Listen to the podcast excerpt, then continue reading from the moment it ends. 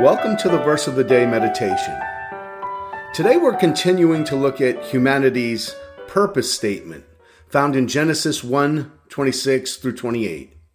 And yesterday we focused on verse 26, which said, Then God said, Let us make man in our image after our likeness, and let them have dominion over the fish of the sea, and over the birds of the heavens, and over the livestock, and over all the earth and over every creeping thing that creeps on the earth.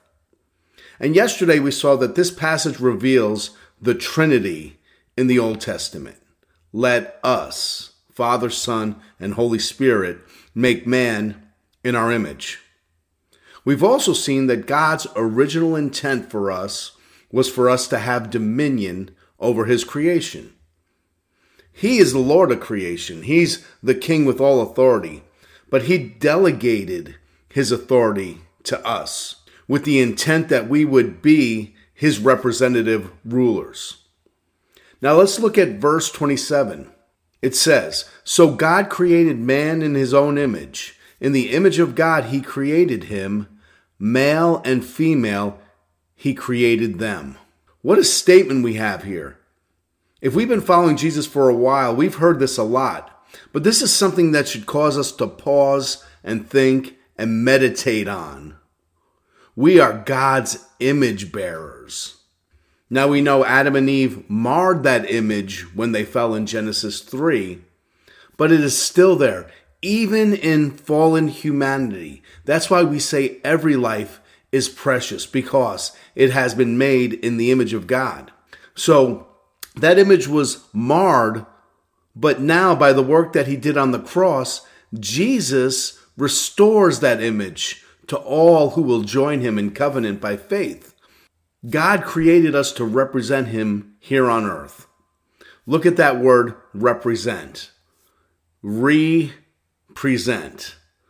Creation is supposed to know what God looks like when they see us, his representatives.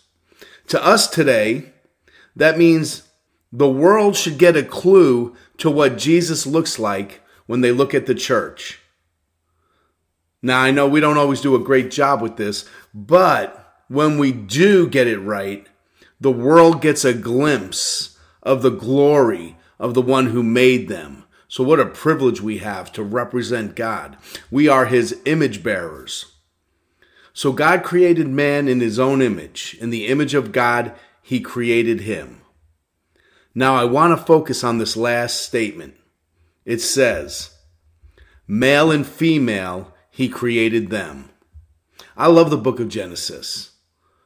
Genesis is the book of beginnings, and it reveals God's intent, and it covers every issue mankind will ever grapple with. If we would just go back to Genesis, we could smooth out a lot of the chaos we have now.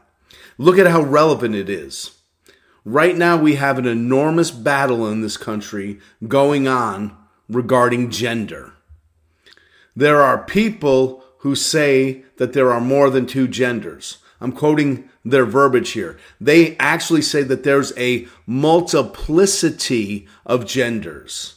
They believe that there may be millions or even billions of genders because they believe you cannot clearly define gender.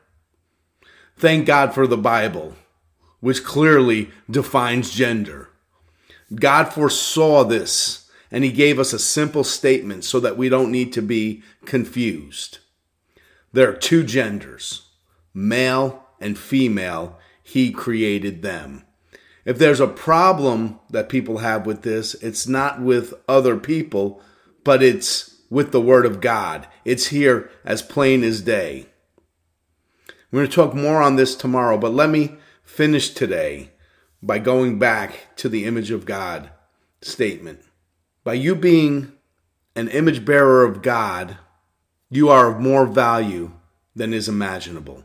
A lot of people are walking around feeling worthless, but you are of more value than is imaginable. You have purpose, and God has a plan for you. And it's not just in this life, but think about this. For ages upon ages to come, for eternity, you will be fulfilling your special purpose. as you bring glory to God and enjoy Him forever.